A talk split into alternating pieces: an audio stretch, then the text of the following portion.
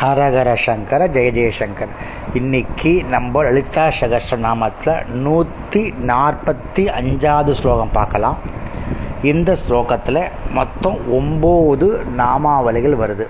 ஏழு நாமாவளிகள் வருது.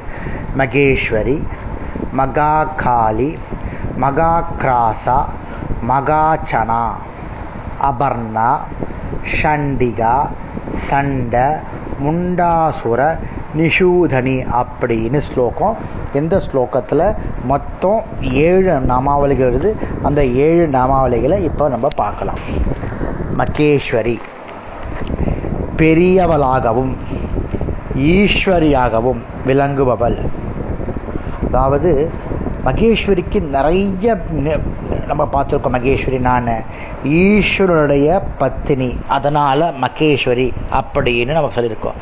மகாஷ் மகாசிவனுடைய பத்திரி மகேஸ்வரி அப்படின்னு சொல்லியிருக்கும். அதே மாதிரி பெரியவளாகவும் ஈஸ்வரியாகவும் உள்ளதால் அம்பாள் மகேஸ்வரி என்ற நாமத்தால் அழைக்கப்படுகிறார். மகா காளி மகானா பெரிய காளினா துர்க்கையினுடைய மற்றொரு பெயர். அன்னை மகா காளியாக விளங்குபவள். அப்படின்னா மகிதிய பெரியவளாகவும் காளியாகவும் விளங்குபவள். காலத்தை முடிவு செய்கிறவள். காலலான யமனுக்கு முடிவை செய்பவள்.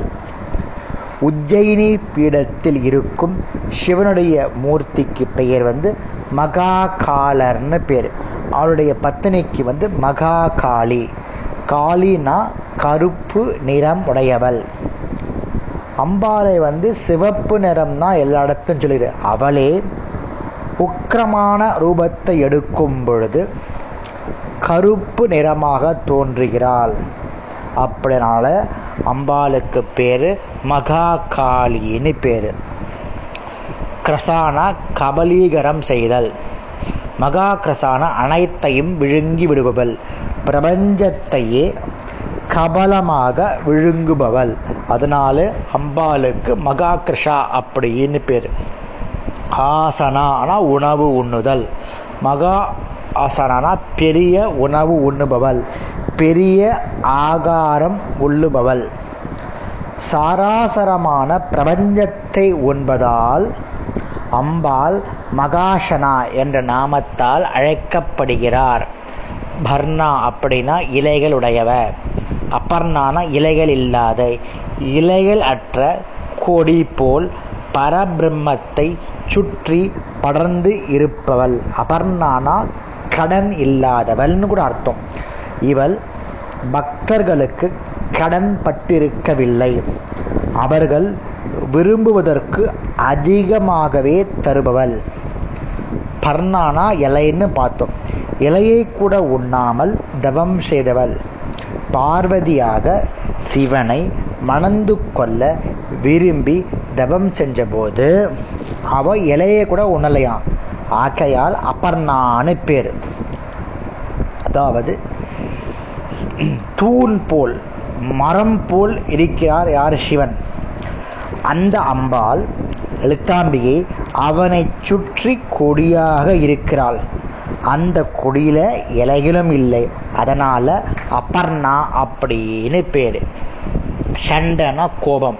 சண்டிகா சண்டிகா தேவி தேவி துர்க்கையுடைய நூறு அவ நூறு வடிவம் வந்து சண்டிகான்னு பேர்.